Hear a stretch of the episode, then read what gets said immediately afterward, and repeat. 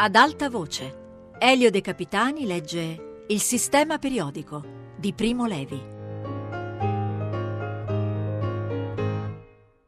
Zolfo.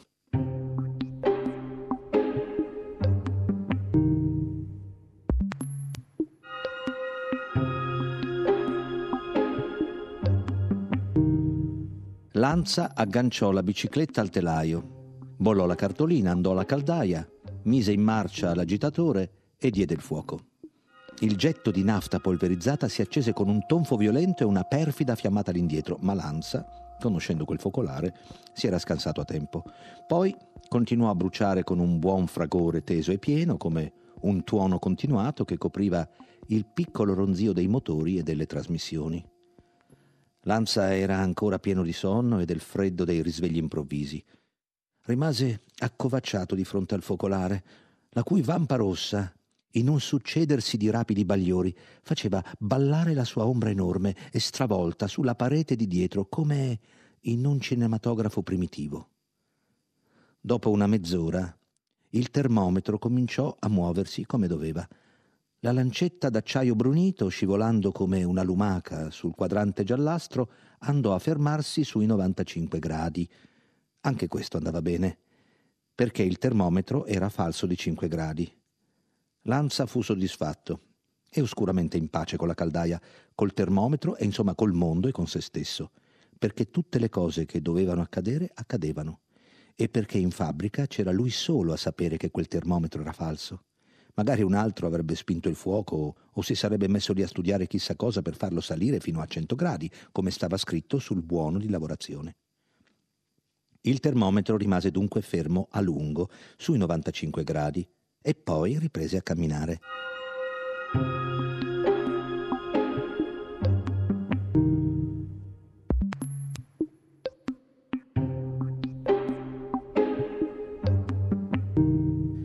Lanza stava vicino al fuoco e poiché col tepore il sonno ricominciava a premere, gli permise di invadere dolcemente qualcuna delle camere della sua coscienza, non però quella che stava dietro agli occhi e sorvegliava il termometro, quella doveva restare sveglia. Con un solfo di ene non si sa mai, ma per il momento tutto andava regolarmente. Lanza gustava il soave riposo, e si abbandonava alla danza di pensieri e di immagini che prelude al sonno, pur evitando di lasciarsene sopraffare. Faceva caldo e Lanza vedeva il suo paese, la moglie, il figlio, il suo campo, l'osteria, il fiato caldo dell'osteria, il fiato pesante della stalla. Nella stalla filtrava acqua ad ogni temporale, acqua che veniva dal di sopra, dal fienile, forse da una crepa del muro, perché i tegoli, a Pasqua li aveva controllati lui stesso, erano tutti sani. Il posto per un'altra mucca ci sarebbe, ma... E qui tutto si offuscò in una nebbia di cifre e di calcoli abbozzati e non conclusi. Ogni minuto di lavoro, dieci lire che gli venivano in tasca. Adesso gli pareva che il fuoco strepitasse per lui e che l'agitatore girasse per lui come una macchina per fare i quattrini. In piedi, Lanza, siamo arrivati a 180 gradi, bisogna sbullonare il boccaporto e buttare dentro il B41. Che è poi proprio una gran buffonata dover continuare a chiamarlo B41, quando tutta la fabbrica sa che è zolfo. E in tempo di guerra, quando tutto mancava, parecchi se lo portavano a casa e lo vendevano in borsa nera ai contadini che lo spargevano sulle viti. Ma insomma il dottore è dottore e bisogna accontentarlo. Spense il fuoco, rallentò l'agitatore, sbullonò il boccaporto e mise la maschera di protezione per il che si sentì un po' talpa e un po' cinghiale. Il B41 era già pesato in tre scatole di cartone. Lo introdusse cautamente e, nonostante la maschera, che forse perdeva un poco, sentì subito l'odore sporco e triste che emanava dalla cottura.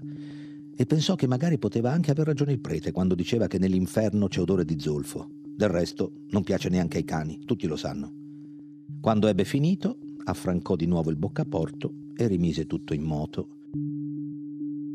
Alle tre di notte il termometro era a 200 gradi. Bisognava dare il vuoto. Alzò la manetta nera e lo strepito alto e aspro della pompa centrifuga si sovrappose al tuono profondo del bruciatore. L'ago del vuotometro, che stava verticale sullo zero, cominciò a declinare strisciando verso sinistra. 20 gradi, 40 gradi, buono. A questo punto ci si può accendere una sigaretta e stare tranquilli per più di un'ora.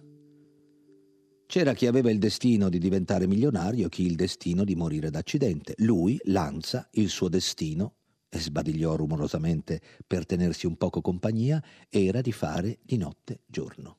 Neanche se l'avessero saputo, in tempo di guerra, l'avevano subito sbattuto a fare quel mestiere di starsene di notte in cima ai tetti a tirare giù gli aeroplani dal cielo. Di scatto fu in piedi, gli orecchi tesi e tutti i nervi in allarme. Il fracasso della pompa si era fatto di colpo più lento e più impastato, come sforzato. E infatti l'ago del votometro, come un dito che minacci, risaliva sullo zero ed ecco grado dopo grado cominciava a pendere sulla destra, poco da fare. La caldaia stava andando in pressione. Spegni e scappa, spegni tutto e scappa, ma non scappò acchiappò una chiave inglese e menava colpi sul tubo del vuoto per tutta la sua lunghezza. Doveva essere ostruito, non c'era altra ragione possibile. Picchia ripicchia, niente di fatto. La pompa continuava a macinare a vuoto e la lancetta ballonzolava intorno a un terzo di atmosfera.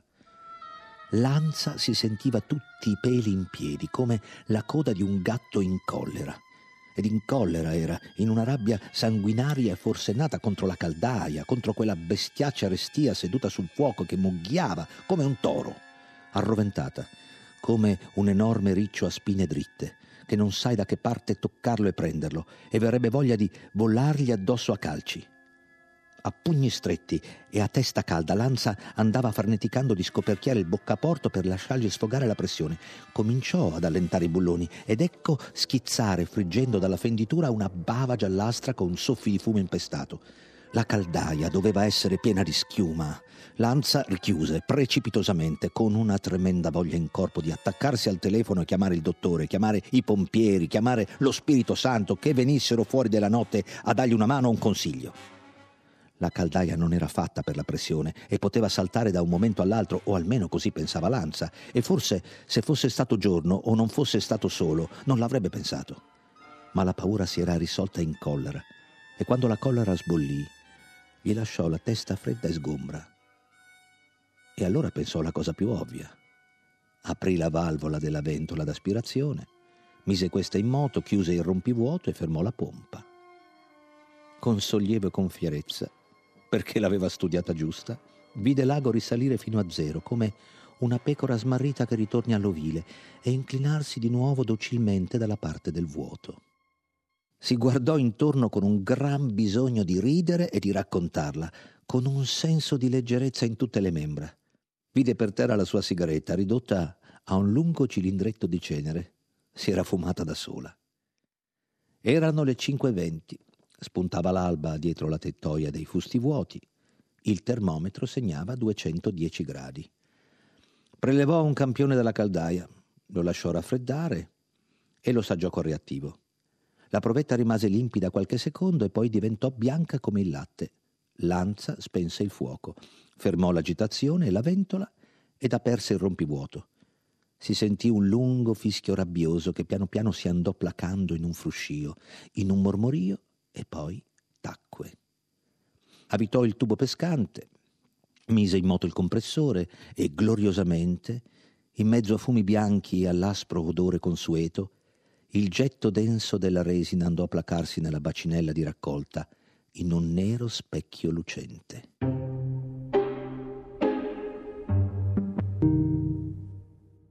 Lanza si avviò al cancello ed incontrò Carmine che stava entrando. Gli disse che tutto andava bene, gli lasciò le consegne e si mise a gonfiare le gomme della bicicletta.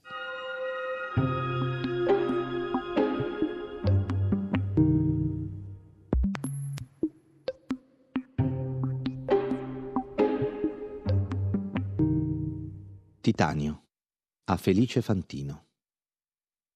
In cucina c'era un uomo molto alto, vestito in un modo che Maria non aveva mai visto prima. Aveva in testa una barchetta fatta con un giornale, fumava la pipa e dipingeva l'armadio di bianco. Era incomprensibile come tutto quel bianco potesse stare in una scatoletta così piccola. E Maria moriva dal desiderio di andare a guardarci dentro. L'uomo ogni tanto posava la pipa sull'armadio stesso e fischiava Poi smetteva di fischiare e cominciava a cantare. Ogni tanto faceva due passi indietro e chiudeva un occhio e andava anche qualche volta a sputare nella pattumiera. E poi si strofinava la bocca col rovescio della mano. Faceva insomma tante cose così strane e nuove che era interessantissimo starlo a guardare. E quando l'armadio fu bianco raccolse la scatola e molti giornali che erano per terra e portò tutto accanto alla credenza e cominciò a dipingere anche quella. L'armadio era così lucido, pulito e bianco che era quasi indispensabile toccarlo. Maria si avvicinò all'armadio, ma l'uomo se ne accorse e disse Non toccare, non devi toccare. Maria si arrestò interdetta e chiese Perché? Al che l'uomo rispose Perché non bisogna. Maria ci pensò sopra, poi chiese ancora Perché è così bianco? Anche l'uomo pensò un poco, come se la domanda gli sembrasse difficile, e poi disse con voce profonda Perché è titanio. Maria si sentì percorrere da un delizioso brivido di paura, come quando nelle fiabe arriva l'orco, guardò con attenzione e constatò che l'uomo non aveva coltello né in mano né intorno a sé, poteva però averne uno nascosto. Allora domandò: Mi tagli che cosa? E a questo punto avrebbe dovuto rispondere ti taglio la lingua, invece disse soltanto non ti taglio, titanio.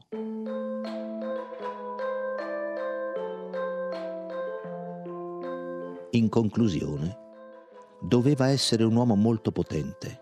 Tuttavia non pareva in collera, anzi piuttosto buono e amichevole. Maria gli chiese, Signore, come ti chiami? Lui rispose, Mi chiamo Felice. Non si era tolto la pipa di bocca e quando parlava la pipa ballava su e giù eppure non cadeva. Maria stette un po' di tempo in silenzio guardando alternativamente l'uomo e l'armadio non era per nulla soddisfatta di quella risposta e avrebbe voluto domandare perché si chiamava Felice, ma poi non osò perché si ricordava che i bambini non devono mai chiedere perché. La sua amica Alice si chiamava Alice ed era una bambina ed era veramente strano che si chiamasse Felice un uomo grande come quello. Ma a poco a poco incominciò invece a sembrarle naturale che quell'uomo si chiamasse Felice e le parve anzi che non avrebbe potuto chiamarsi in nessun altro modo. L'armadio dipinto era talmente bianco che in confronto tutto il resto della cucina sembrava giallo e sporco.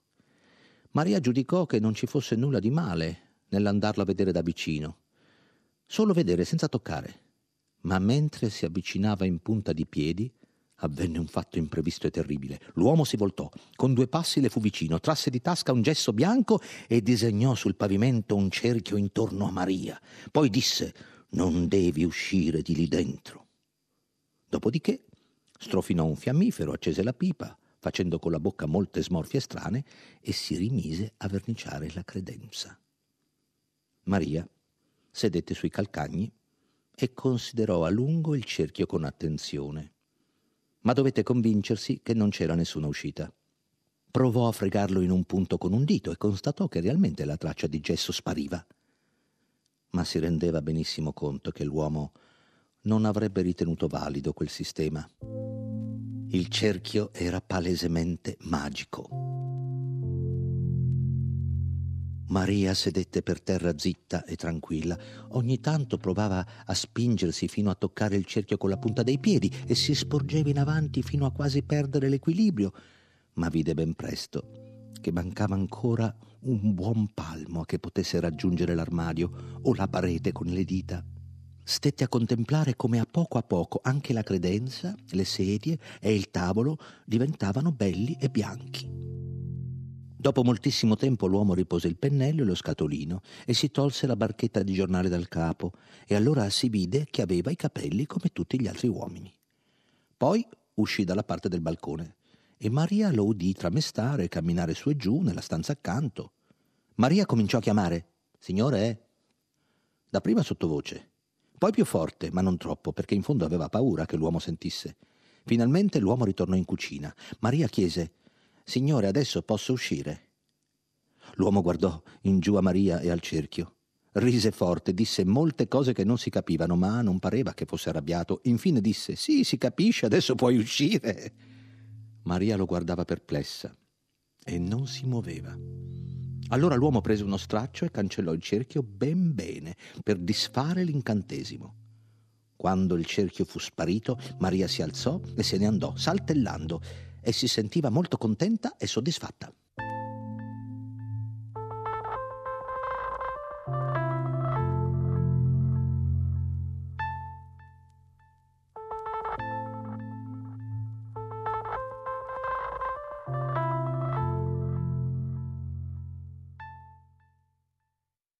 Arsenico. Come cliente aveva un aspetto inconsueto. Nel nostro laboratorio umile e audace, a farsi analizzare le merci più disparate veniva gente varia, uomini e donne, vecchi e giovani, ma tutti visibilmente inseriti nel grande reticolo ambiguo e furbesco del commercio. Chi per mestiere compra o vende si riconosce facilmente. Ha l'occhio vigile, il volto teso, teme la frode o la medita e sta in guardia come un gatto all'imbrunire. È un mestiere che tende a distruggere l'anima immortale. Ci sono stati filosofi cortigiani, filosofi pulitori di lenti, persino filosofi ingegneri e strateghi, ma nessun filosofo, che io sappia, era grossista o bottegaio. Lo ricevetti io, poiché Emilio era assente. Avrebbe potuto essere un filosofo contadino. Era un vecchiotto robusto e rubicondo, dalle mani pesanti, deformate dal lavoro e dall'artrite. Gli occhi apparivano chiari, mobili e giovanili, nonostante le grosse borse delicate che pendevano vuote sotto le orbite. Portava il gilet, dal cui taschino pendeva la catena dell'orologio. Parlava piemontese, il che mi mise immediatamente a disagio. Eh, non è educato rispondere in italiano a chi ti parla in dialetto, ti mette subito al di là di una barriera, dalla parte degli Aristò, della gente per bene, dei Luigini, come li chiamò un mio illustre omonimo. Eppure il mio piemontese corretto come forme e suoni è così liscio e snervato, così educato e languido che appare poco autentico. Piuttosto che un genuino atavismo, sembrava il frutto di un diligente studio a tavolino, a lume di lanterna, su grammatica e lessico. In ottimo piemontese, dunque, con argute venature astigiane, mi disse che aveva dello zucchero da chimicare. Voleva sapere se era zucchero o no, o se c'era magari dentro qualche porcheria, saloparia. Quale porcheria? Gli spiegai che se mi avesse precisato i suoi sospetti mi avrebbe facilitato il compito, ma mi rispose che non mi voleva influenzare, che facessi l'analisi meglio che potevo, i suoi sospetti me li avrebbe detti dopo mi lasciò in mano un cartoccio con dentro un buon mezzo chilo di zucchero. Disse che sarebbe tornato l'indomani, salutò e se ne andò. Non prese l'ascensore, scese tranquillo a piedi le quattro rampe di scale. Doveva essere un uomo senza angosce e senza fretta.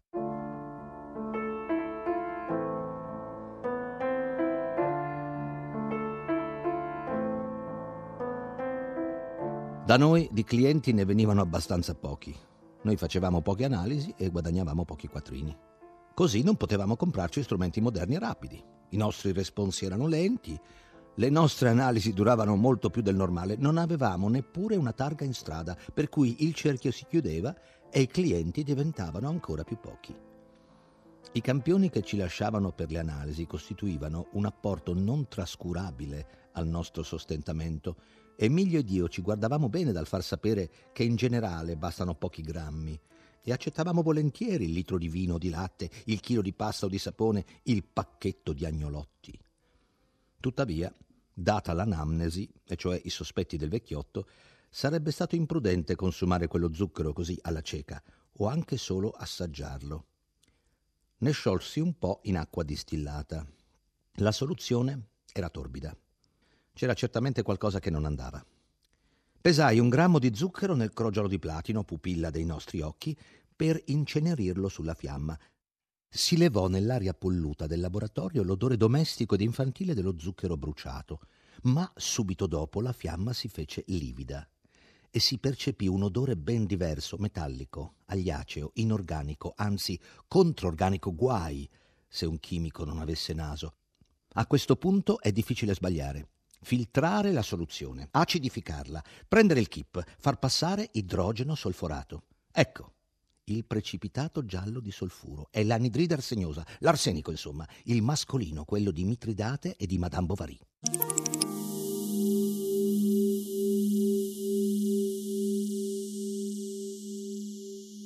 Passai il resto della giornata a distillare acido piruvico e a speculare sullo zucchero del vecchio.